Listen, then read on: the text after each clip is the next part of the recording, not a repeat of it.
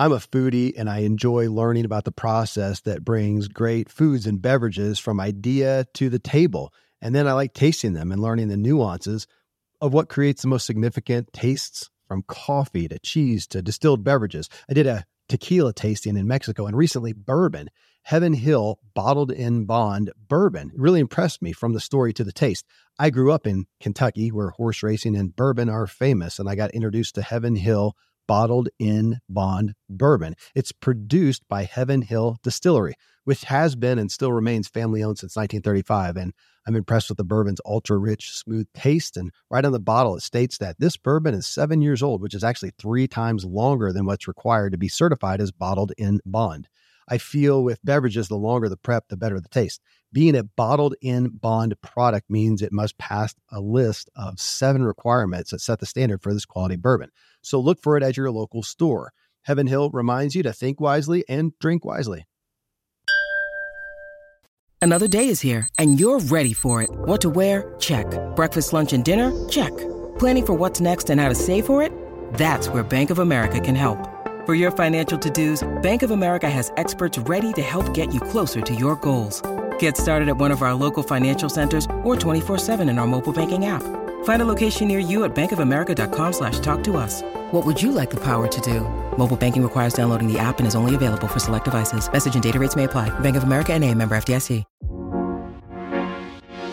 The Self Helpful Podcast is brought to you by Ziglar, your premier source for equipping life and leadership coaches. Visit Ziglar.com and let them inspire your true coaching performance.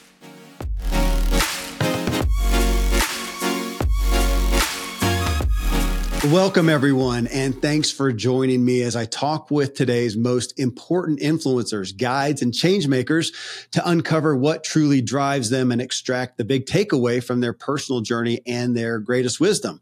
I'm your host, Kevin Miller, and this is Self Helpful. In this episode, we begin a series on emotional power. Uh, every day life happens around us and we judge it all by how we feel about it and we naturally trust and believe our experience. My guest today, however, says it's our emotions that are the final judge of all our experiences. Not fact, not our logic, but our emotions. And to take it further, she cites the very meaning in your life is determined by the emotions you have about it. And what you're about to learn is you have perceptions and resulting patterns programmed into your mind that are influencing how you perceive life overall, good and bad. And of course, it's the bad patterns that are sabotaging you and me. And that's our focus today uh, as we can correct those patterns. So my expert guest on the topic is Dr. Julia DiGangi. Dr. DiGangi is a neuropsychologist who completed her residency at Harvard Medical School Boston University School of Medicine and the U.S. Department of Veterans Affairs. And she's author of a new book. those of you watching the video, it's right behind me over my shoulder. The book's called Energy Rising, the neuroscience of leading with emotional power. Dr. DiGangi has nearly two decades of experience studying the connection between our brains and our behavior and has worked with leaders around the world, including the White House press office and the U.S. Special Forces. Dr. DiGangi shows people at work and at home how to harness the power of the brain to lead more satisfying and emotionally intelligent lives. I mean, we live in a world where science and emotions are viewed as radically disparate things, and she's going to dispel some of that for us. Uh, Julia, thank you so much for being here. Oh my goodness, Kevin, thanks for having me. That was a, a wonderful introduction. Um, and I'm excited to be here. Well, I you know, I want to start off. I mean, the title or the subtitle, the tagline of the book, you know, the neuroscience of leading with emotional power. And one of the things that got my interest right off the bat is, you know, we talk about leading and it's always this, the first thought is leading other people out here. And your focus is ultimately how we lead ourselves. And as you know, we often miss that. And how can we go out there and lead others if we haven't learned to lead ourselves? And that's what I see really as the undergirding, uh, undergirding preface or pillar foundation of the whole book. I think that you nailed it. Yeah. I mean, I think a lot of times what we want to do is we're very interested in other people's behavior right? We're interested in their behavior because we care about them. We're interested in their behavior because their behavior has to, a lot to do with how easy or hard our lives are. But we really, you know, I always say that it sort of fascinates me that we pay more attention to figuring out how to work chat GPT mm-hmm. or our own cell phones than we pay attention to the powerful operation of our own brains and our own nervous systems. So if you understand how emotions and behavior actually really works, you really start to see that the only way to really lead others in a meaningful, sustainable way is to first lead ourselves. Yeah. And I think when a lot of people use this term leader, right, you think about like, okay, am I, you know, I'm not like leading a 40,000 person company. But what I mean here is like whether we think we're a good leader or a bad leader, the overwhelming truth is that the central leader in our own lives is us. Yeah. And so, our leadership, if you really want to think in neuroscientific terms, believe it or not, leadership has less to do with what you're doing between the hours of nine to five or what you're doing after work with your kids. Leadership has to do with the energy of who you are being. That, Julia, is really my interest. I had on Lynn Twist, just renowned humanitarian Lynn Twist, and she talked about, she made this quip during the show about how our mood precedes us so much. And I said, mood, that's interesting because I always think about, you know, like your attitude, but she says, no, I think it's different, your mood. And as I was reading your book, uh, just even the idea of I so focus on my words, right? I think I'm really focused on what I'm going to say. I'm, you know, my podcast host. Come on, you know, I'm on my words, but even with my family and my friends, and yet, as you talk about, it's my energy that we all we all feel it. You walk in the room, you know, and your mood, your whatever, your energy. That's what precedes everything. It made me even think about like a dog.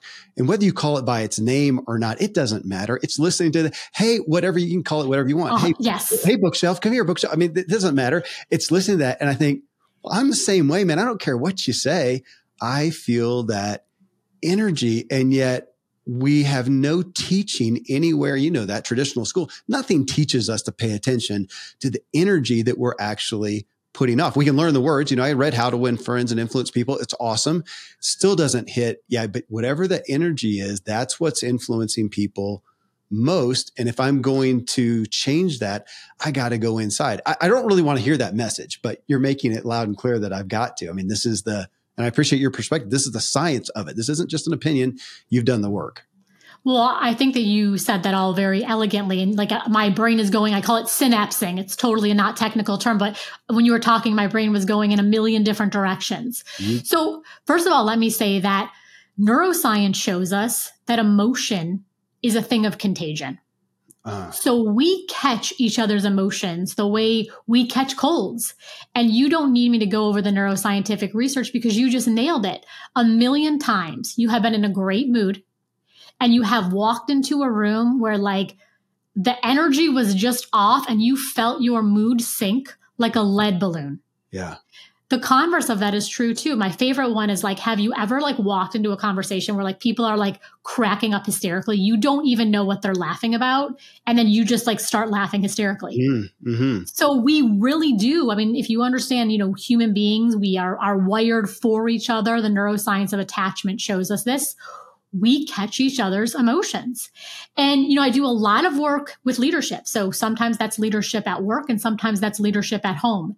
And a lot of times people will say things like, you know, I'll just pull one, like people will say things like clarity is kind. And I always say, I don't know, is it? Tell me the energy in which you said the clear thing. If you said the clear thing and in your heart was really frustration, irritation, you were just kind of like through gritted teeth, it does not matter how flawless your execution is. People are going to receive that. Why are they going to receive that? Because the native, universal, and first language of every human being on the planet is a language of emotion. Yeah right? We all came onto this planet understanding inherently emotion. So I think sort of the, if there's one thing that adulthood has screwed us up with, it's trying to sever us from the truth of our experience. And the truth of our neurology is that we run on the energy of emotion. Yeah. You you talk about, I mean, from a, again, a, a, scientific, medical, whatever, you talk about an uh, fMRI, functional MRI. Hopefully people mm-hmm. know uh, what that is. And you in essence could look, I mean, so you hook me up to that, you hook somebody else up to that, and you can watch our reactions, right? So you're going to pro- propose a, put an image in front of us, make a statement in front of us, say a word in front of us, and you're going to see how that resonates. I mean, I, I almost wish that I had that. Well, I don't know, it'd be embarrassing. Had that above me, you know, and, and you did too. And so we're talking and realize, gosh, I just said something that's totally benign to me. And you just, you just, you know, went off the scale on something that obviously meant something to you. You have some kind of emotion behind that and we need to pay attention to that. That's something that we don't know. And the hard part is I have not known that about myself, Julia. I mean, that's been, you know, mine has been an external, an outward focus of my behavior and maybe controlling that, but not being aware of the feelings behind that. So very emotionally unintelligent. My audience knows that we've been talking about this and realizing how that sabotaged me, kind of like what I said in the intro. That's my fear. If I don't know what's going on inside, then I allow those back to your patterns aspect. I allow that to sabotage me. That feels like that's the fear or not the fear. Yeah, that's the concern behind it. But then I think what you're showing us in the book is that's also the hope that I can change that if I do the work. Yes. Absolutely. And, you know, I, I tend to take a very generous attitude, not just because, you know, I think when you're, you become a, a, neuropsychologist, you, and I sort of specialize in stress and trauma. I'm certainly called because I'm a very empathic person, but also I'm a very pragmatic person. It's the scientist in me. And I think a lot of us, so let me sort of back up here and say, in order to live a powerful life, and by powerful, I do not mean all these external measures of success, right? right? What I mean is like, does my life feel good to me? Am I confident? Do I feel resilient? Do I feel connected? Do I feel creative? Okay. So I think the simplest way to define this is really to look at the brain. So your brain has three engines that are really driving you through your life. Okay. You have an engine of behavior. You have an engine that thinks and you have an engine that feels like there's a sort of three neurobiological forms of energy that move you through life. Now, I don't know the first damn thing about engineering, like, I don't know, a car or a plane. But imagine I said to you, Kevin, I was like, I'm going to make a plane and I have a phenomenal idea. I'm going to have two of the engines going to the right and then I'm going to have one engine driving in the exact opposite direction. Do you right. think that's going to be very efficient or powerful? Yeah, yeah. You'd be like, that's ridiculous, right? But if you think about how a lot of us are leading our lives, we are thinking and behaving in one direction and then feeling in the exact opposite direction. Let yeah. me give you a few examples to make this really clear for your listeners. So I feel exhausted. I feel like I desperately need rest. What do I do? I overwork. I feel like I really want to speak up. There's something on my mind that I like want to say. There's something I need to tell you, or there's like a creative idea that I want to share. It's not so common, but I'm pretty excited about it. So I feel like I want to speak up. What do I do? I keep my mouth shut. I want you hear a lot of people talk about boundaries. Boundaries are so emotionally powerful. Okay, you know what? I'm really going to start honoring my boundaries and I'm going to start using my sacred no. Well, when push comes to shove, what do I do? I say yes in each of those moments, I have divided my energy from my energy. I don't just mean this metaphorically. I mean, quite literally, the emotional, neurologic energy of my emotions is being divided from the energy that I'm using to drive my behavior. And people love to say emotions are so confusing. Emotions are not that confusing. There's an emotional math to our lives. If I divide my behavior from my feeling for enough time, what ends up happening is I will very logically feel exhausted, depleted, burnt out, numb, bored, and anxious. I want everybody to hear that because those words we all resonate with. And I do, Julia. I mean, I flat out do. So I took that out of your book self betrayal, self division, divided. That is not only something that I have done, and I think we as a culture, we have been trained. We really kind of approve of that. We, we advocate that, that, okay, just because you feel that way, this is how you perform. Granted, if you're in a certain, I mean, if you're on the battlefield, you know, if you're in a, in a, in a, in a sports event or something like that, then sure, suck it up and go do your thing. That's kind of the thing. That's during the game there. It doesn't work in life, but I did. I was a pro cyclist. I took that concept over into relationships. I took it over as a husband, as a father. And regardless of what I think, you just do the valiant thing and serve somebody anyways, even though I'm doing it in bitterness is what the, the word that you know has come to me that I just let myself do it, but my heart was not in a good place. But you taking it from a scientific approach, saying no, it's a division of energy like that. It's it's fighting against myself, and that yeah, it turn out exhausted. Which I wonder how many of the pathologies that we have out there and chronic illness and disease and the things that people are dealing with really come down to this. I mean, would you would you say cognitive dissonance as well? That we're living in. Yes, I would say there's definitely a, a, cognitive piece to this, of course. I also think for a lot of us, to your point, is like we've been severed from our emotions. Yeah. And I want you to just like think back, you know, how, how does this even come into being? So it's interesting to me, more than interesting. It's like awe inspiring to me to think about what happens to the brain in childhood. So through years zero to five, you have just magnificent neural development. So something like a million neural connections are being made every second in the earliest years of childhood. Okay. So the most powerful form of leadership on the planet is the parent child relationship is parental leadership simply because of the neurobiology of that. Right. So let's even say that you grew up, you know, obviously there's a spectrum of households and there's a spectrum of parenting. Let's even say that you come from like a reasonably good household.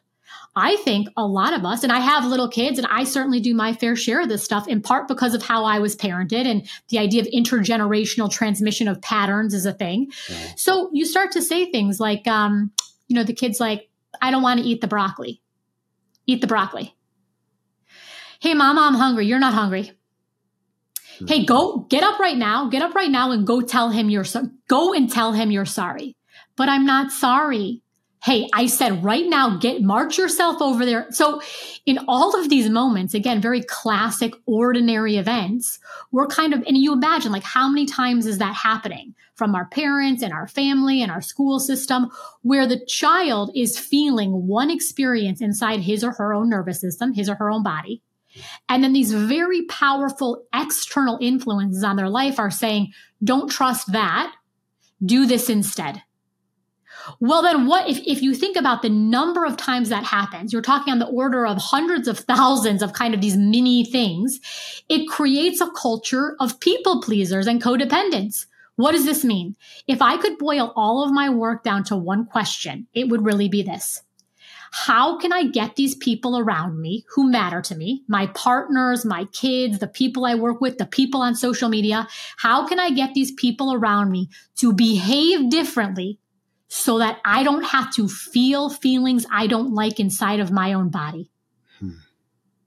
Right? Because if you really understand what the brain is doing, we say problem, but if you really think about it, what you're really saying more literally is you're saying pain. Mm-hmm. Be- and, and by pain, I mean any any emotional feeling that you don't like irritation, sadness, rage, disappointment, inadequacy. So if you, let's say, Kevin, you're like, Julia, this is the dumbest interview I've ever done. I'm, I'm ending this. You're an embarrassment. I, we're ending this right now. If I legitimately, it's almost inconceivable, but legitimately did not feel bad about that. I wasn't embarrassed. I wasn't humiliated. That didn't make me sad. I would have no problem. Right. In other words, every single problem in my life means there's a bad feeling in my nervous system. So what happens is we overfocus on the situation. Hey, Jim, I'm going to need you to stop talking to me that way. Hey, my partner doesn't love me because he doesn't want to watch three episodes of Netflix with me. My kids don't really respect me because really, I think the real problem might be there's a more expansive and then therefore empowering conversation, which is like, hold on one second. Can we talk about the feelings inside your own body? Because that has a big transformative healing role to play in this too. That is daunting because uh, as I as I read that message, Julia, in, in your book, I'm thinking there are certain things that you could say to me negative things like you're just talking about that's the worst interview whatever. You could say that you know kevin you're the you're absolutely the worst inter you're the worst interview i've ever had. It's the worst show. And honestly if you said that now i would be i'd be disappointed because i i do want to people please naturally. I want you to think this is great and whatnot I have enough testimony behind me, though. It wouldn't really faze me. I would think, eh, you know, maybe you're having a bad day. You're, you're very generous. Yeah. That's some bad manners. Well, uh, but but it wouldn't really faze me. Same thing, honestly. If somebody said, you know, gosh, Kevin, you're just, uh, you know, you're you're just you're in terrible shape. You're just totally unfit and whatever. I, I know better. I got proof. You're a bad father. I mean, I just, I got testimony from my kids.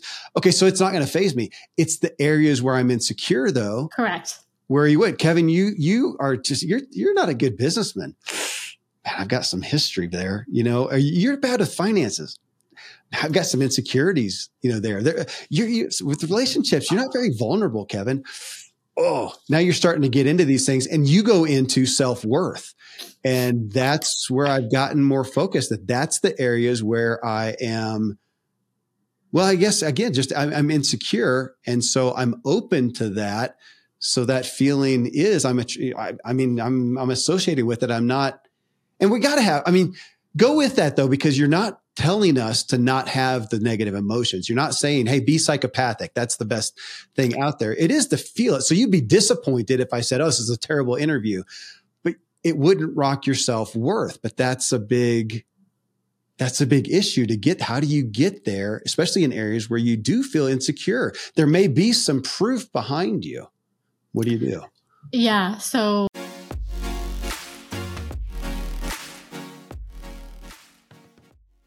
I live high up in the Rocky Mountains where the air is clean and fresh as possible, but then I step indoors and I'm breathing in untold amounts of toxins and allergens from paint and carpet and cleaning chemicals and pets and furniture and appliances and mold and so on.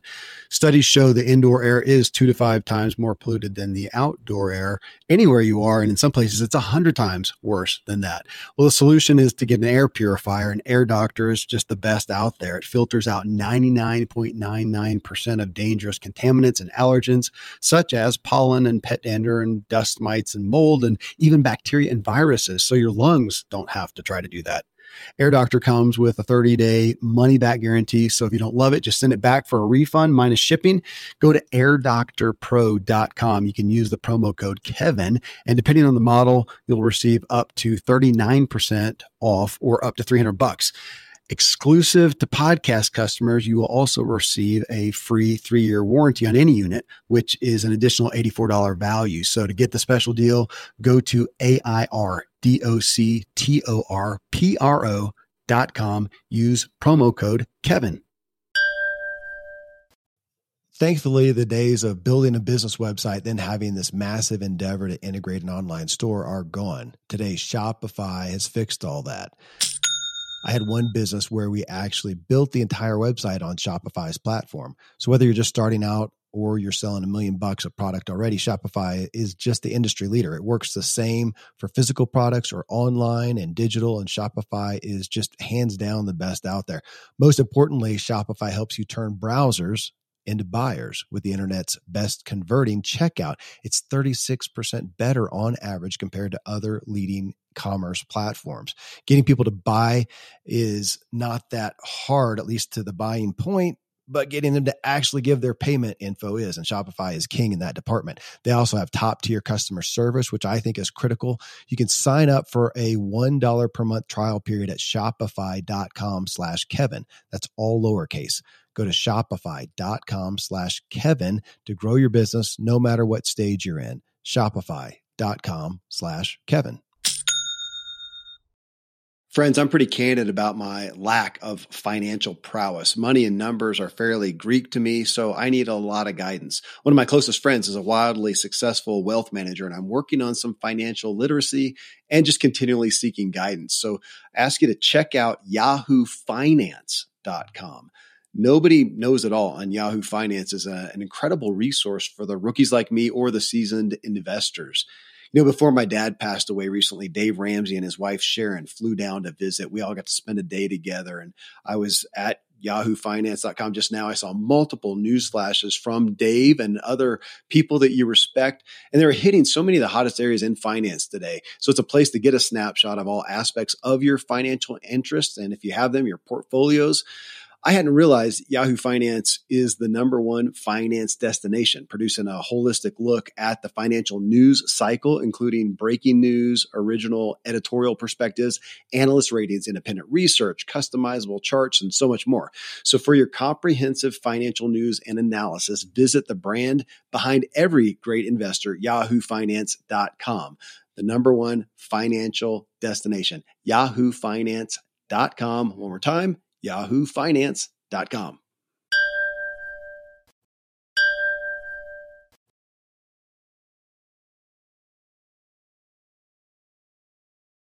great examples and i love how you made the distinction because you're saying i have enough of an emotional relationship with my athleticism or my you know my parenting where those you would kind of see it more your perception of it would be more on me than it would be on yourself. So you you kind of made this really important point which is we all have different relationships with our own lives and i hope that most of the people listening there's things they like about themselves. Yeah. But all of us have these areas of emotional vulnerability so, to explain this, I really want to explain a really useful way to think about the brain.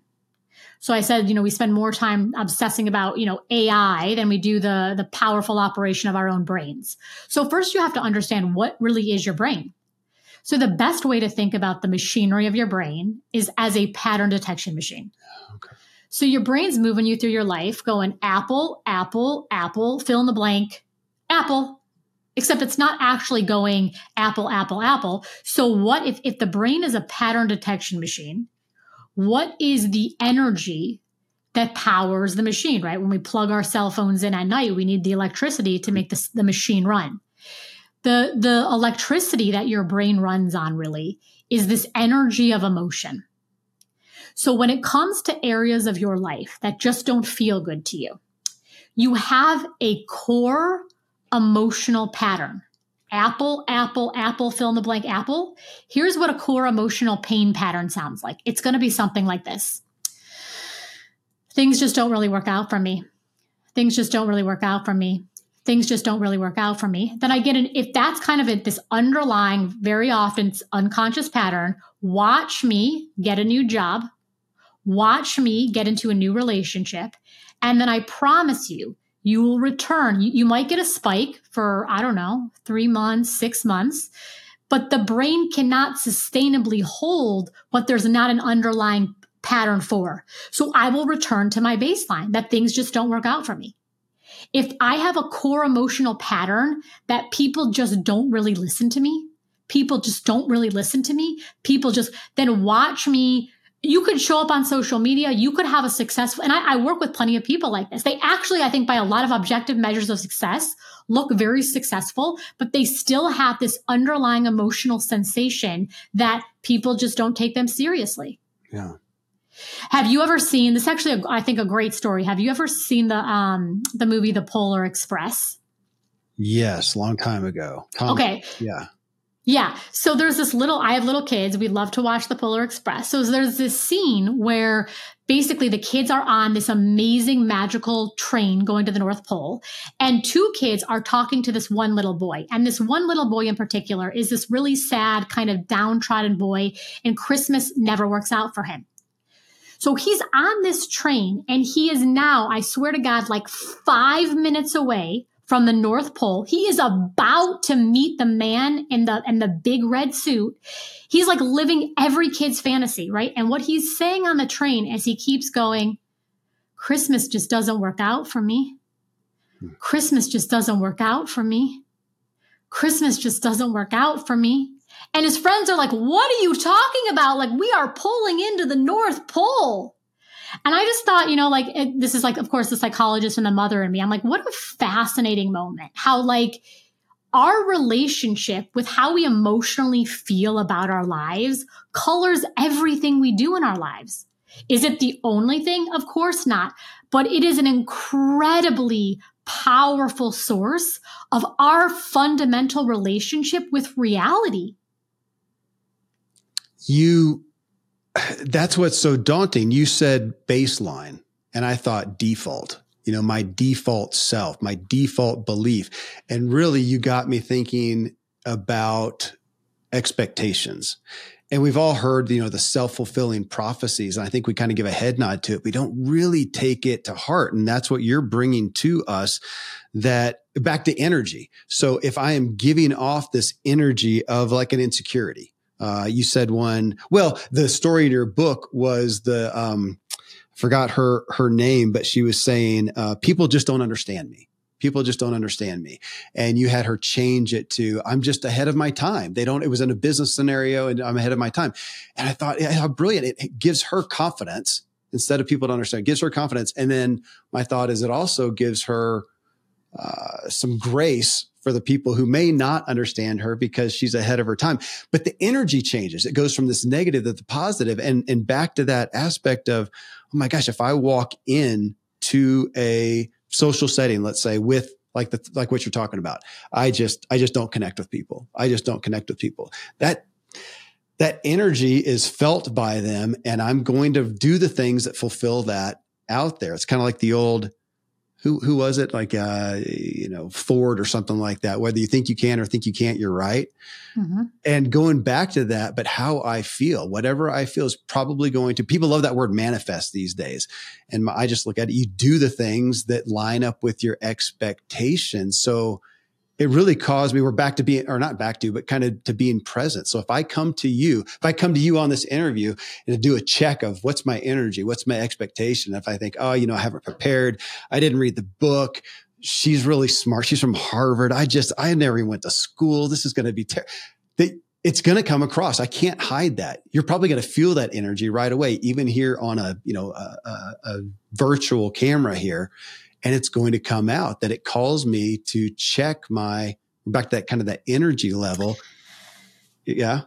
Yeah, I mean I think I think you're exactly right. And I think too like if we go through life, you know the the I think one thing that we can all agree is like the world is teeming with an impossible quantity of data. And I don't just mean like the stuff on all the, you know, the internet and the AI. I just mean like there are trees outside and there's wind against my skin and there's noises and like just your brain cannot your brain is magnificent but it can't it can't attend to everything Right. So if I go to to use your example, if I go to a party and I am I am sort of predisposed to look for evidence of my rejection, I will absolutely find it.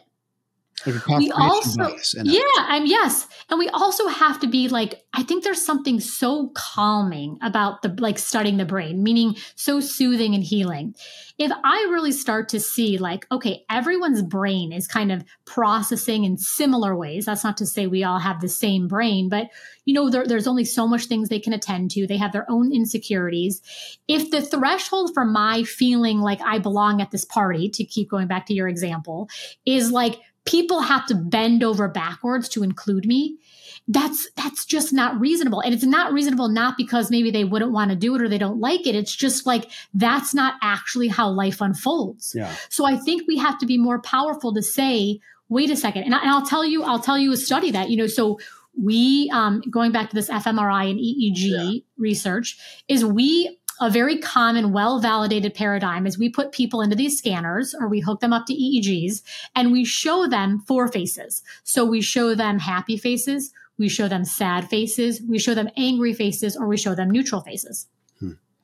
Some of the most interesting research actually comes from neutral faces.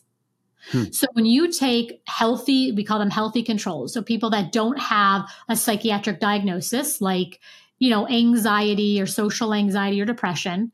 So you take healthy controls and you show them the neutral faces, they are more likely to say the faces are neutral. When you take people who already have anxiety, meaning they're kind of already in a different emotional state, and you show them the exact same face, they are more likely to report those faces as threatening. Hmm. Who's right? It really depends on your emotional state. So what I'm saying here is that th- this idea, like even objective reality. Is it a collective consciousness? Sure. Is it, can we all agree that the appointment is at 2 p.m. on a Wednesday? Sure. And obviously we've seen how the collective consciousness evolves over time. But all of this is still being mediated through our own nervous systems. the, the quality of your brain determines the quality of your life. And so we have to understand how, you know, one, I will tell you one of the biggest things I see people trip over is uncertainty. Mm-hmm. Uncertainty about how our partners feel about us, uncertainty about like our careers, uncertainty about what's going to happen to our, you know, and I, I want to say, um, can I say one other thing here? Please. So, you know, my my fundamental area of expertise is trauma. So I've worked with very, very profound trauma. Um, I mean, some of the most horrific things that you could imagine. And so I've certainly worked with my fair share of difficult painful human emotions rage, terror, despondency, betrayal. But I will tell you that one of the most difficult human emotions is one that we actually don't think that much about because it doesn't seem like it's that big of a deal. Hmm. And that emotion is the emotion of confusion. Now, I don't care if you call it confusion, uncertainty, ambiguity. It's if you go back to this idea that what's the fundamental function of the brain? Patterns. Well, if I go apple, apple, apple, fill in the blank, and now the brain's like, is it a watermelon? Is it a nectarine? Is it a banana? So, do you see how, in a way, the brain can process anger? The brain can process rage. The brain can process rejection. The one thing that's like kind of against the actual machinery of the brain is uncertainty. Okay, that's and that's a chapter in your book. So let's go there because that's again a big story of my own that we talk about here on the show coming from a religious background where it's trying to take i'm gonna this is my paraphrase this is my personal doctrine. How's that? Taking the mystery of spirituality and we try to put it into a container. It's efficient. I mean even making you know judgments we go through the day making these rash uh, judgments stereotyping any because it's efficient. I don't want to take the time to figure it out and to deal with the uncertainty. So i'd rather things were black and white uh, right and wrong. I wish I would say, eh, you know, health and wellness. Okay, if you want to be healthy, eat this. End of story. That would be so much easier instead of having to go, well, it depends on you and your tolerances and your genetics and your, you know, whatever. Now we might all say that you know, McDonald's is probably not going to help anybody a whole lot. Of course, my doctor buddy would say, unless you're starving to death and then it's going to save your life. Okay, granted. But in general, we want to know those things. We want to know those parameters. So yeah, confusion is, to me, it's inefficient. And, and that's what I have to deal with now in my life. I can't take my spirituality. My black and white is gone. So we're talking about the mystery and the gray, which I'm finding more peace in, but it's not the easiest thing to explain. And you've got to kind of look at the moment by moment and figure out what to do. Kind of like the, you know, why are you feeling more peace? Say more about that. Oh, that's a good question. Um, I, on one, my first thought is I have to. I have to. If I believe that it's not a black and white, that there is some uncertainty within that, I've got to. And I think as I go along, it's finding more peace in the uncertainty overall and looking at most of the things that I believe in have a level of uncertainty in them. The black and white is just not there. Well, you said objective reality, you know, even there. Man, I, we want that objective reality to mm-hmm. be a fact. And yet what you're showcasing in here is objective reality happens in front of you and me. And we both are going to boom, attach a meaning to it based on our uh, back to you with your patterns. Man, that, that's maybe the biggest uncertainty of all. I mean, to me, Julia, is to look at that. Which one? that objective what? reality is kind of benign. I mean, it just doesn't mean much. We're going to attach a meaning to it. You're going to attach yours. I'm going to attach yours. And then we got to figure out how to cohabitate with each other with differing perspectives. I mean, you know that how many relational issues are right there. Something happened. It's seemingly benign one of the most profound examples of this in my own career, and I, have done a lot of research into trauma, is you could have two people undergo the same traumatic event. Now, in order for it to be a traumatic event, we, there's actually a very scientific definition for trauma. It has to be horrific. So, everyone, the experience of trauma, as the name would suggest, is traumatizing. But what's been really fascinating to trauma researchers like myself is you can have people that have wildly different interpretations than after the trauma. So no one is ever saying the trauma wasn't bad. Trauma is, like I said, horrific. But at the extreme, you can have one person who will develop post traumatic stress disorder, PTSD, which most people have heard about. And at the other extreme, you have people who go on to experience what we call PTG, post traumatic growth. How could it be that the event was depraved and then you have can have two very different responses to it right? So i think you know and, and then the other thing is like i work i do a lot of work in relation so my expertise is really the brain relationship and emotion. So i do a lot of work with teams and i do a lot of work at home. What's been very interesting and I, I have my own my own marriage so this hits close to home sure. is how often it is very uncommon that someone will walk into my office and let's just i'll just make this i've seen every iteration of this so but was, so don't get stuck on the genders but like let's say she, I, I never hear someone go yeah i think that he hates me and he's like yep i definitely hate her. Okay we're done. What happens is yeah. she'll say for example i just feel like he doesn't love me and he'll say i don't know why she keeps saying that like i love her so much now i'm yes i'm so frustrated i feel so bereft i feel like why are we still having this conversation? But like no the problem here is not that i don't love her or and the guy says the same thing so how could it be that we're saying I don't experience an emotional energy that you are telling me you're trying to deliver to me? And I think the answer to this, Kevin, is that this, I think this is a really useful way to think about emotions. Emotions, you can think of them as a currency. Okay. So we have all kinds of currencies. We have time, we have money. So if, if I come to you and I'm like, Hey, Kevin, I need 10 bucks. And you're like, Julia, I would love to help you out, but I just do not have 10 bucks to give you. I would be like, okay, that's disappointing, whatever, but I would get over it really quickly. A lot of times we are trying to give to people emotional experiences that we do not possess. In other words, very often I will have parents come to me and say, my child is anxious. And I say, that's amazing. Like, that's amazingly insightful. We're definitely going to work on that. Let me ask you a few questions. How are you doing? And they're like, I'm stressed out of my mind. I feel like my life is so frenetic. I'm worried about my kid. So when we know that emotion is a thing of contagion, we know that the neuroscience of attachment is real. How can I create a calming, peaceful, soothing experience for my child with an energy that I do not possess in right. my own nervous system? Right. It that reeks to, uh, no, I got a question for you then on that emotional experiences that we don't possess. That pulls into empathy. Yeah, you know, I'm supposed to empathize. You. So you share something with me, you share, oh my gosh, I had this really traumatic childbirth experience. I, I don't know how to empathize with you on that specific thing. Or, or yeah, I haven't had a, a big trauma like you talked about that it's hard to empathize with that. And yet we look at empathy and we try to make that an across the board thing. You're an empath or you're not.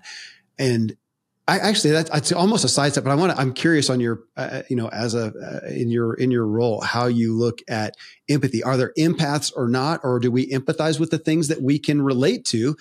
But even if you're a so-called empath, if it's something that you haven't, how can you? So what a that's an awesome question. So i think empathy is a huge construct. I do not think it's binary. Um, do i think that some people are more like some people are born better at they're more athletic. Some people are better maybe like they grow up to be better at chess. And some people might so are there all these genetic and environmental factors that can shape us? Sure. So do some people have a higher sensitivity to emotion? Sure. But i'll give you a perfect example from my own life. I am a civilian and have treated a lot of combat trauma Mm-hmm. So I don't think for one second these male combat veterans think that I understand the experience of combat. I think they, I think though empathy can come through a lot of channels. And I think the two main ones are, I think they're saying, do I feel like this woman, I can trust this woman. I can trust this doctor who it, does this, has given her life to the treatment of trauma. Yes.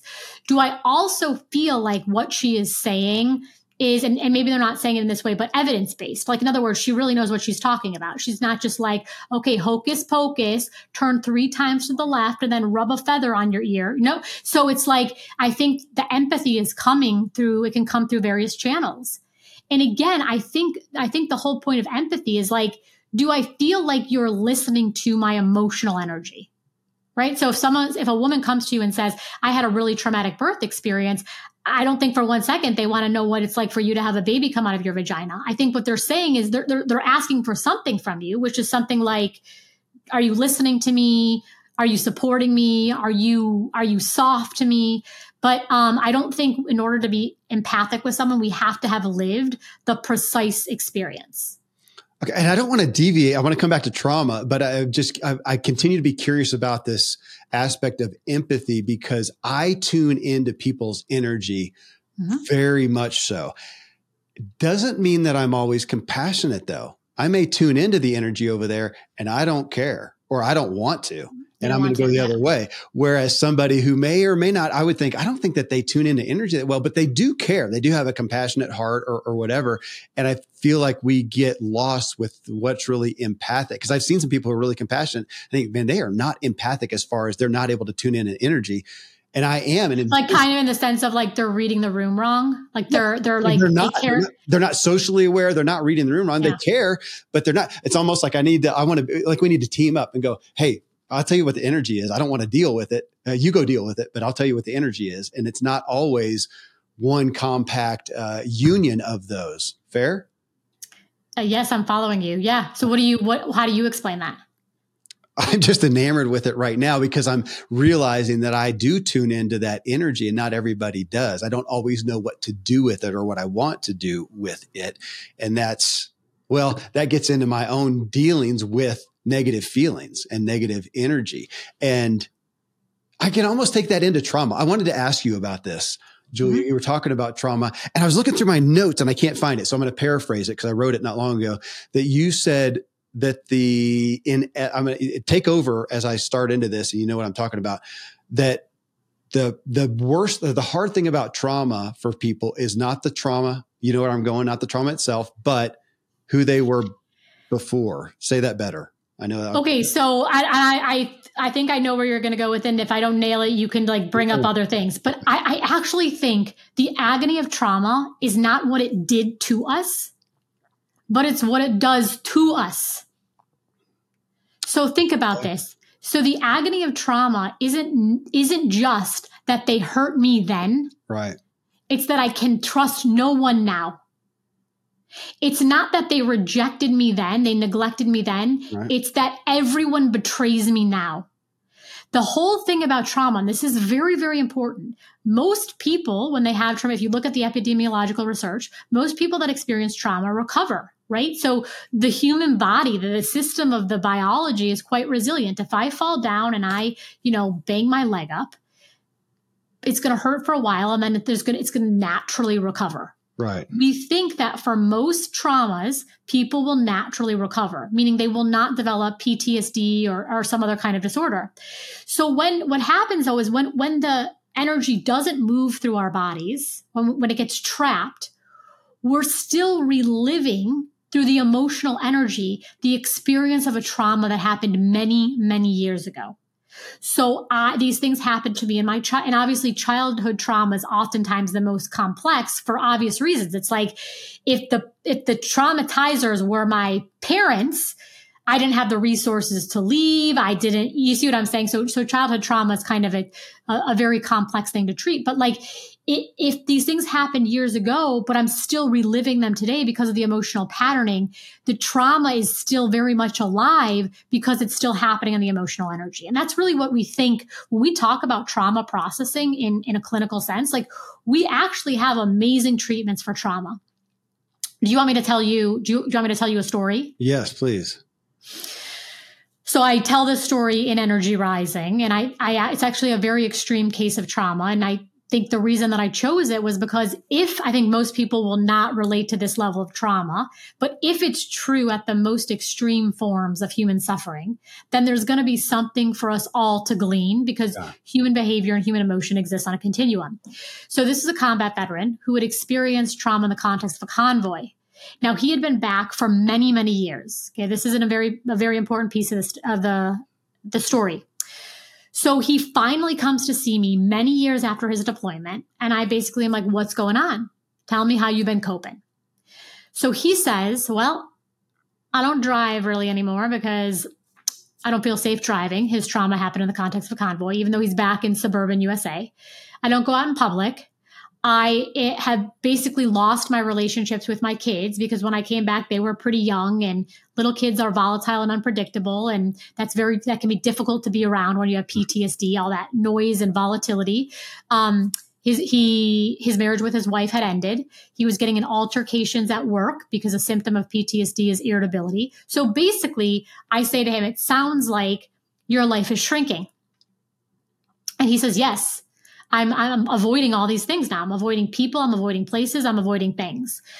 And it's not working, right? So if he's doing all this avoidance to avoid feeling the things he felt when he was traumatized all those years ago. Right. So I say, well, the good news here is that we have very effective scientific based treatments for this. So the frontline, most evidence based treatments for PTSD, something called prolonged exposure. And and there's a couple other really good evidence based ones, but the one we are using is this one called prolonged exposure. And the treatment works like this instead of avoiding talking about your trauma, we're going to talk about it. We're going to talk about it in detail and we're going to talk about it repeatedly. We're also going to record you on your phone talking about your trauma and you're going to go home and you're going to listen to it. Now, at first, he's like, This is like, they basically pay you to say this like I just told you, like this, like talking about the trauma is now working for me. And I, you know, but he's, I, I think the whole reason that therapy works back to our earlier empathy conversation is like, am I providing good psychoeducation? Do I, you know, I'm trusting him. He's trusting me. And finally, he decides very courageously, I'm going to give this a shot. Now, around week 12, now remember, he's been back for many, many years. Yeah. He, he walks into my office kind of holds the phone up in front of my face and wiggles it and says, I can't do this anymore. So I'm like, sit down. Tell me what's going on. And he's like, Doc, every time I listen to this recording, I fall asleep. It is as dull as. So, this memory that had literally tormented him for years is now so diffused, the energy has been so transformed, it lulls him to sleep. Hmm.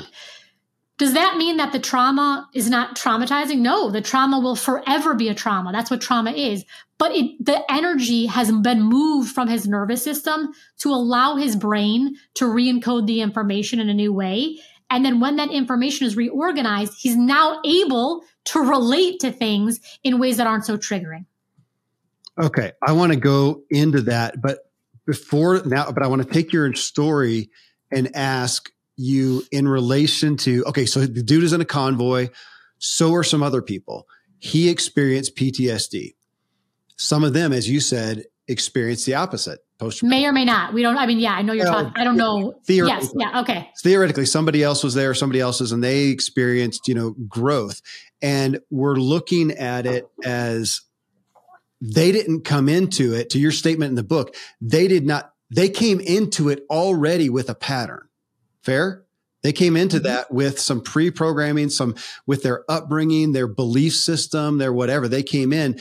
And in, if I'm, if I understand correctly, you could in theory have said, gosh, we could kind of do some, if the test was there, maybe if you had done an fMRI beforehand, you could say, yeah, chances are this these two are going to have PTSD and these are going to be okay based on these parameters because it's who they were before they came into the trauma that's the most likely predictor of whether they will recover mm-hmm. or not. Fair? Mm-hmm. I mean, that's that because that's what we can, that's what's, um, that's what's exciting to me now is saying, and this sounds morbid, Julia. I've used this before. I hope my listeners will forgive me, but it's just a, it's just an interesting one because it's part of my life. I have nine children. Uh, yeah, yeah, I know. Yeah, nine kids. My head just, my all my neurons just exploded. I know because I, I, got two, and some days I'm like, I don't think I can keep it together anymore. Yeah, well, I don't know that I ever do, so that's why I'm here getting free therapy all the time. Um, but you know, so I have those, and I think about this again. It sounds morbid, but the chances of me losing a child are just statistically higher. Now, I'm not pessimistic. I'm not expecting that, but I'm looking at it and it's heavy on me to go, how am I going to withstand that? If I were to lose a child or a grandchild or, or whatnot, am I going to have PTSD or am I going to come through? Well, now is my opportunity to be preparing myself so that if that happens, I am, you know, I am resilient. I can recover but i'm going to have to look at what are my pat i mean where would i start? What are my patterns? I want to you know use your book to say okay how can i make sure that i have resilient patterns around i don't even know where to go loss around am i attached to them? Am i are, are they my well, you get my point. I mean, I'm looking at that now. How can I prepare myself so when a trauma happens, if if when a trauma happens, I am resilient. I do have growth because if you're saying that the trauma, the biggest, the worst thing is not the trauma, it's how I perceive it, the meaning that I attach to it. Help me out. Yeah, I mean, you're touching on some huge existential things right now.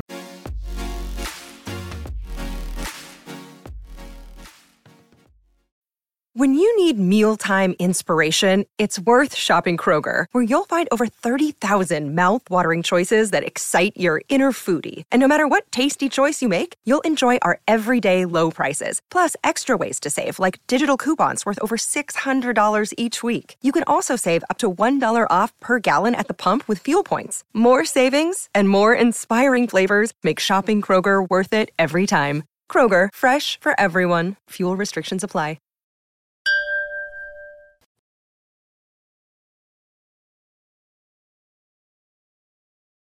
And I think that's part of the draw for me. You know, people will ask me, like, how have I, I've done trauma work for, I mean, depending on how you want to look at it, 20 some years or 40 some years. So I've really do have a calling to work in human pain, the sort of intersection between human pain and human power.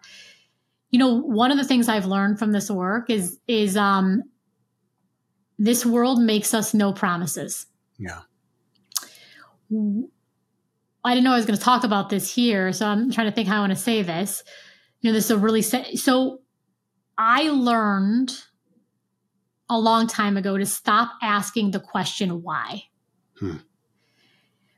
There's not some of the most horrific, depraved, heartbreaking things ha- because because like because they weren't a good person.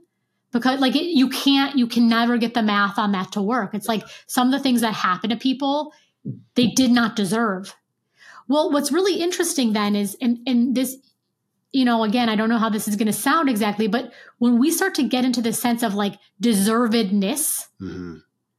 I think a lot of times people mean it to be very empowering. And I think actually a lot of times it can harm us.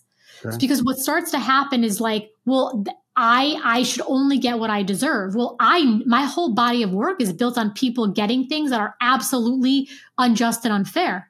So the world, sometimes people will, and sometimes it's not even done by other human beings. People will drop dead. People get electrocuted. People, I mean, I've had some, you know, really, really um, unexpected things happen.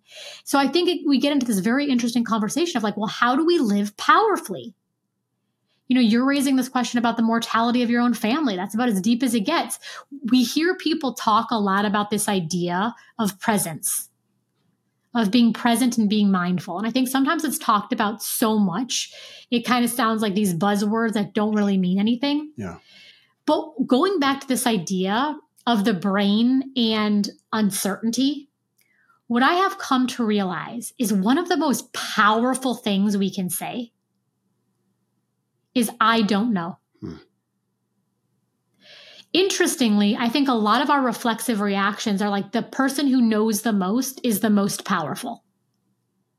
Now, I of course am not advocating like okay, everyone should stop knowing anything and just stop paying total I mean that's that's absurd. What I am saying though is our utter obsession with information and what comes next and how to do it and how to organize it and how to control it and how to prepare for it and how to we start to get into this this thing that I call the overs overworking, overdoing, overthinking, overpreparing, overfunctioning. I mean, should I go on and on? It's just, it's just all there. The thing about doing the overs is you're trying to do them so they make you more safe. If I work a little bit more, I'll be a little bit more safe. Hmm. If I prepare more for the mortality of my family or my kids, I'll be more safe. If I think a little bit harder, but do you see that there is a galactic difference between thinking and overthinking, between working and overworking, between giving and overgiving? Mm-hmm. One is done in a state of like pleasure. Most people like to work. Mm-hmm. Anytime a human being overworks, they're doing it because they are afraid. So now think about this paradox my brain doesn't like uncertainty. So my brain says to me, Hey, Julia, do you know what the opposite of uncertainty is? The opposite of uncertainty is certainty. Seems logical, linguistically seems like the opposite. Mm-hmm. What we know from the field of, of neuropsychology is the more you obsessively seek certainty through the overs, over preparing, overthinking, over planning, over analyzing, overworking, the worse you will feel. In other words, obsessive certainty seeking actually makes people more anxious. This actually is the best definition I can give you of anxiety. Anxiety is a dysfunctional relationship with certainty. Hmm. So if I think this isn't supposed to happen, you're not supposed to talk to me like that. That's not supposed to. I'm never supposed. This should do you see how then I will I will externally prepare for all of the contingencies? But if you think about what, for example, PTSD is or OCD is, these are all anxiety disorders. OCD is if I check the stove for the 47th time tonight, then for sure I know I will be safe. Now, part of the madness of OCD, it's a really, it's a really debilitating disorder, is people, they're not psychotic. They know they are saying, why am I going back and checking the stove again? This is, this is, it's driving me crazy. It's ridiculous.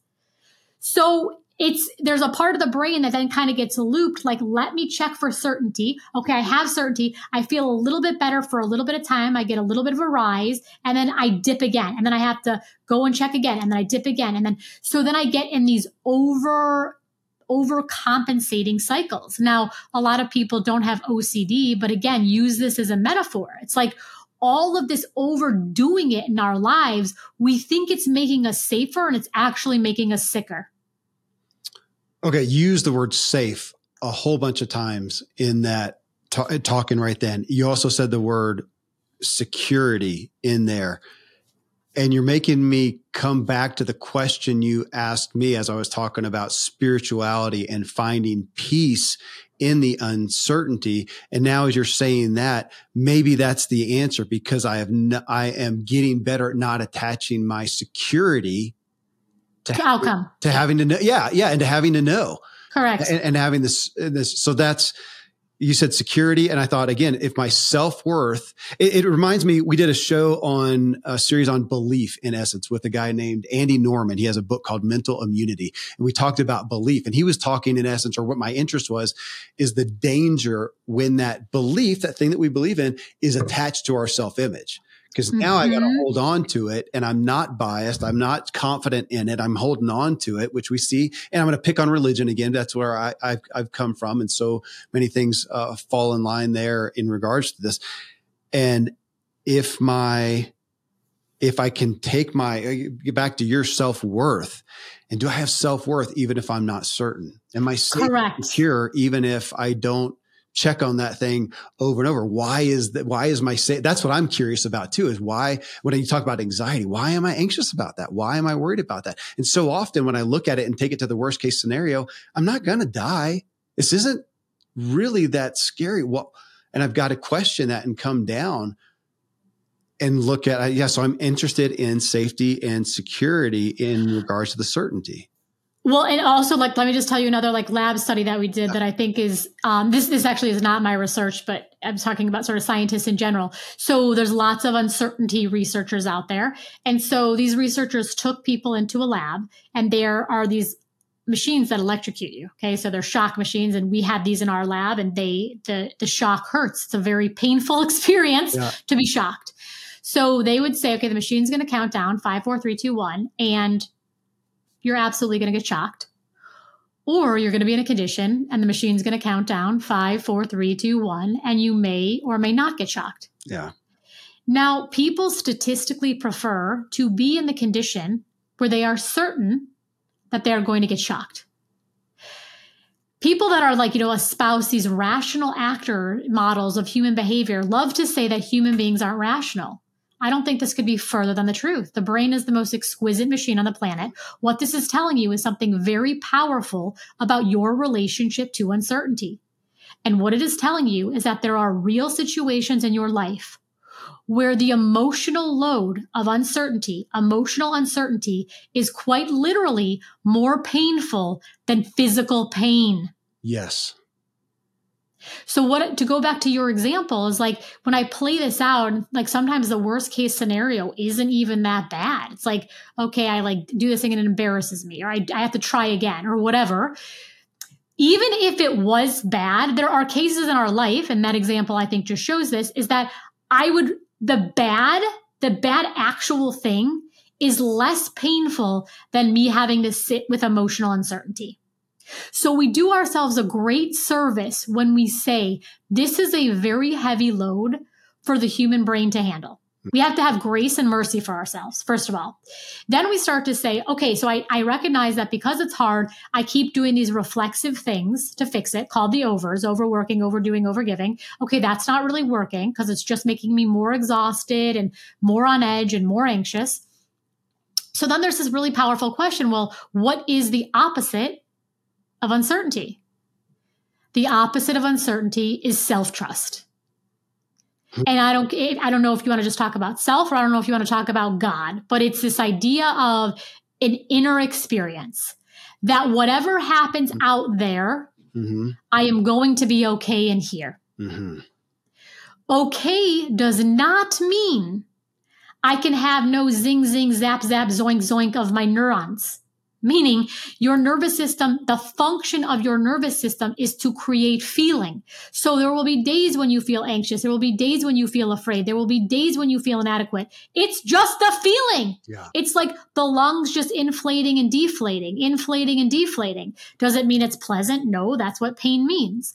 But we should not derail our whole lives to avoid feeling a feeling that is inevitable in my book, Energy Rising, I talk about this idea of picking a more powerful pain.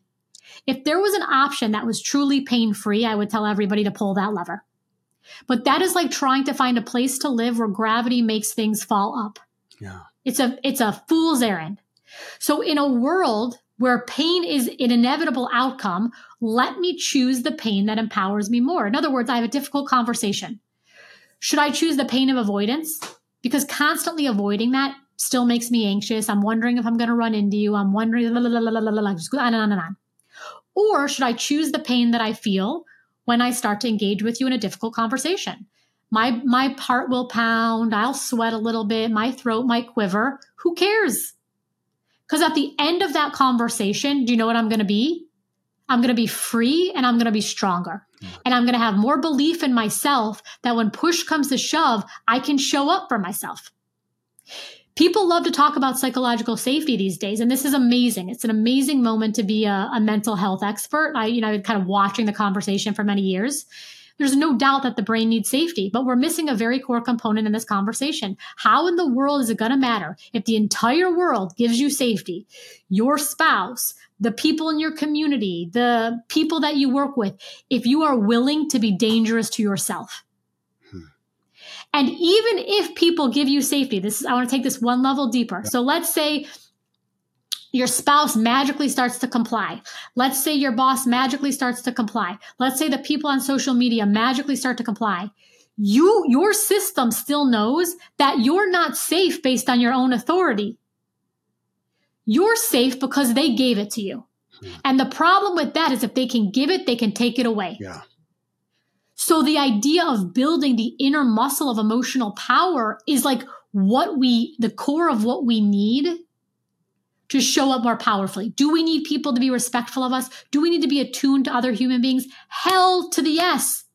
But I said earlier, I can't even really be super attuned to the people I'm saying I care about, either in my home or in my community, if I'm cut off from myself. Yeah. It's like trying to make the day when you don't have the night. The two come together.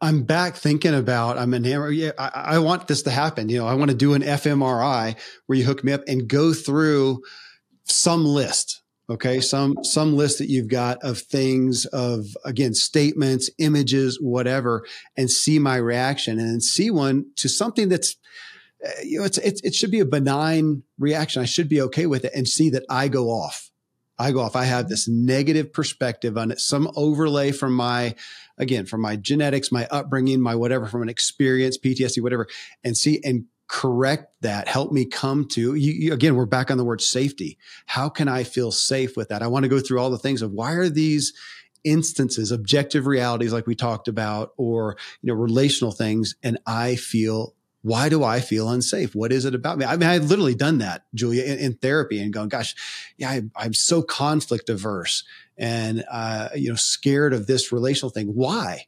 It doesn't make any sense. I'm not going to get shot.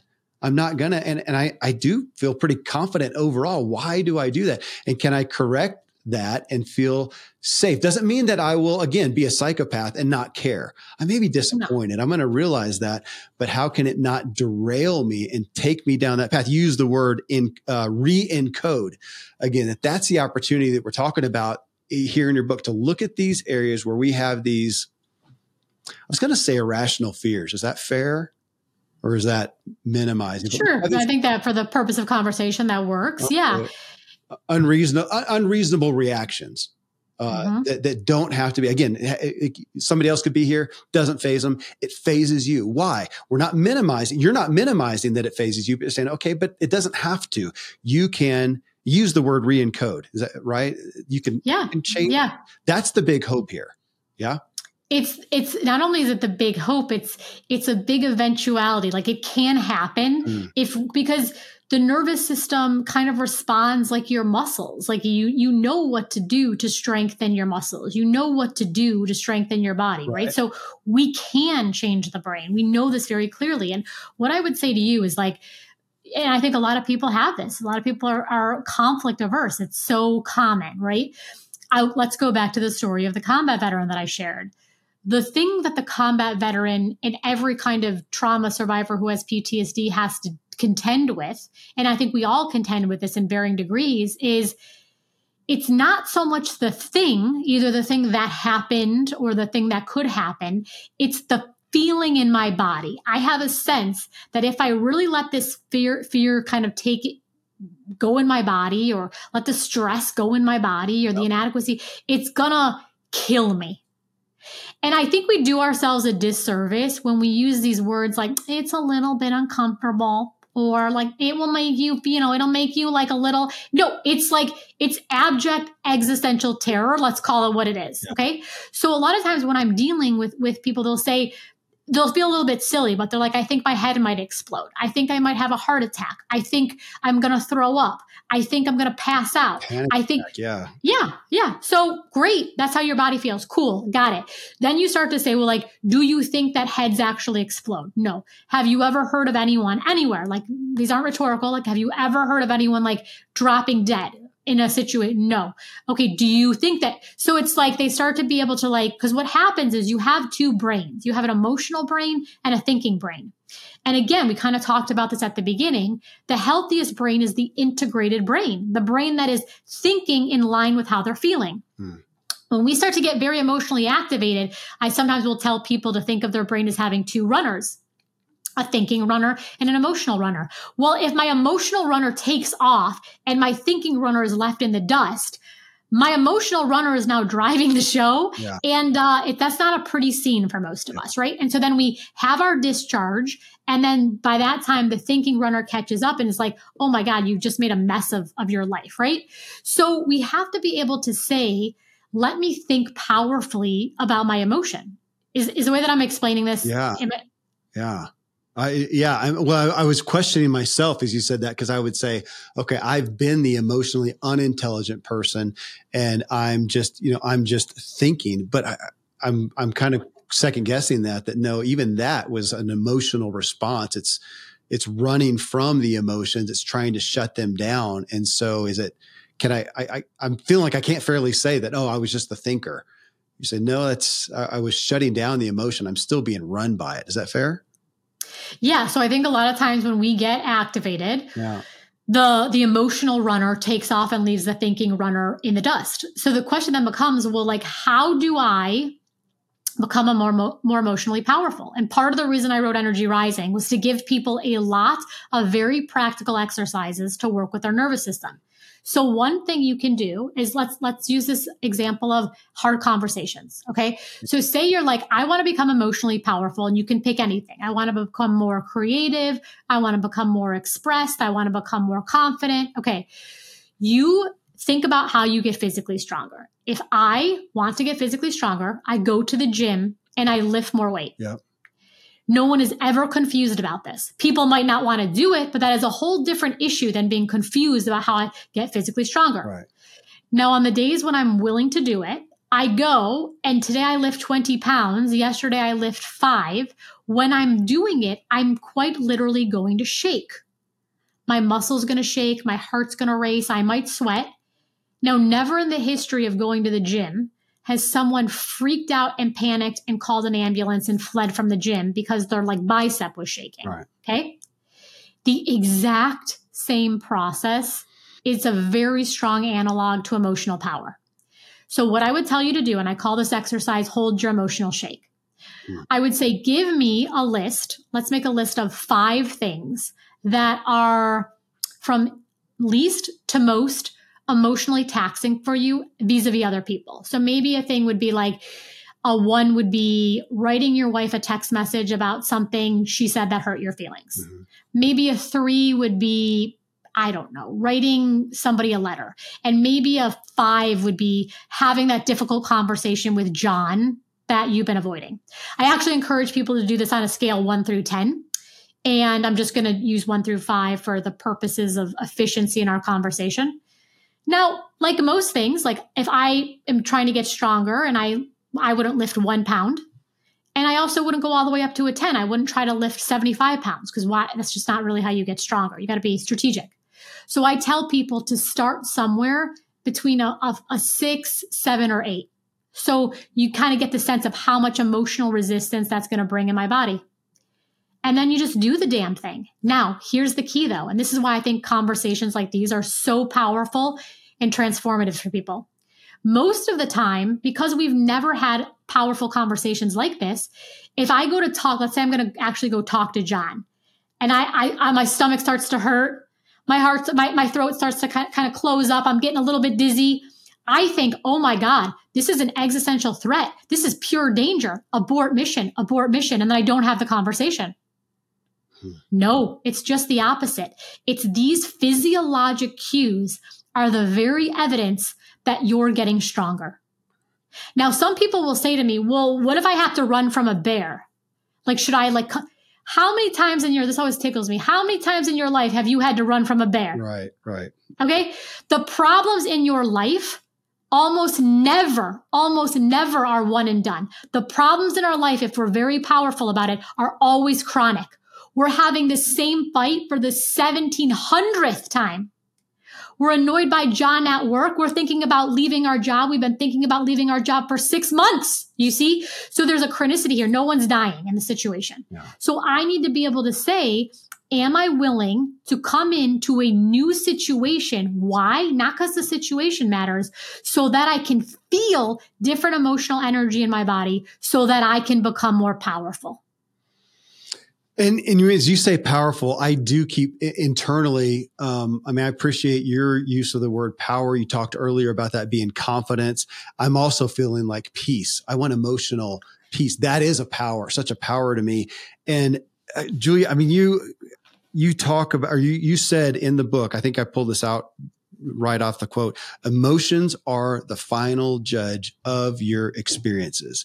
And as you've talked i didn't really have this as a key point before coming into this. I mean i've been studying the book but i'm on safety and i'm thinking i'm going to do an i want to do an audit. Where do i not feel safe? Even amongst the you have a list of emotions in the like negative emotions in there. And I, have talked many times about Brene Brown's latest book, Atlas of the Heart, and she has, you know, 87 emotions to go along there. Cause as I look at those, some of them don't bother me. I mean, I get it and I can, I can feel that. I want to know that I'm not, I'm not, it's not a big deal. And then some of them, I have something, something's awry with me. Something's off built, off base. Something has, has really, I feel an insecurity. I don't feel safe there. How can I go in and re-encode what I feel? What is that say? You know, why do I, what, what do I, where do I feel unsafe and why? And that feels like, again, the hope of understanding your message, getting in. And folks, they need to study the book and get energy rising and really go through. Can I say can I say one thing about why um, I want to tell you why I titled the book Energy Rising. Mm-hmm. I thought more about naming I thought more about naming this book Energy Rising than I thought about naming my own children. Fair. So, yeah. so the reason I chose the name Energy Rising is your your physiology is brilliantly designed. Okay, your body and your brain know what to do with waste. You eat food, you let it go. Yeah. You take in oxygen, you put out carbon dioxide. Every 27 days, your skin cells go. There's a foreign invader in your immune system, your immune system knows how to eject it. There seems to be something singularly different about how we process emotional junk. So basically, we have a situation arise in our life and we have a bad feeling about it. We have to have a difficult conversation. We have to do something that makes us a little bit anxious. And what do we do? We shove it down. What do we do? We avoid it. We deny it. We suppress it. So we just keep shoving down and shoving down and shoving down. You do that for enough time five years, 10 years, 70 years, the result of that is you are emotionally constipated. Mm-hmm. Your emotional pipes are totally plugged. And then what happens? Somebody cuts you off at the stop sign. You can't respond with intelligence and power. You are pissed off from now until next Tuesday in order to become more emotionally powerful, we have to allow our bodies to do what they are designed to do. Your nervous system is packing 150 million years of evolutionary power. It is literally designed to feel hard feelings. Just let the energy move. And when you understand how to work with emotional energy, when you understand how to move emotional energy from your body, you become empowered and you become free. Yeah, we you're back on, you know, self-betrayal and self-division. And Julia, again, I have done so much of that, thinking I was being valiant, thinking I was doing the right thing. And that has been such a trajectory. And it led, you said earlier, I used the word, use the word burnout. And, you know, I think, yeah, uh, for me, it was bitterness, but yeah, I did that. I burned out on things because I was self-betraying. And I'll tell you, I mean, you know this, this is, this is your profession it's the longer you go, the harder it is to reprogram. And I'm grateful I get to talk about this stuff with my kids now so that they can start that ahead of time. And even to say, you did not see a good example of this with your father. Hey, Julia, thank you so much. Uh, folks, thank you for joining us on this journey to elevate your experience and improve the way you show up for others. This is Dr. Julia DiGangi. Again, the book, and again, if you're watching the video, it's over my shoulder here. Energy Rising, the neuroscience of leading with emotional power.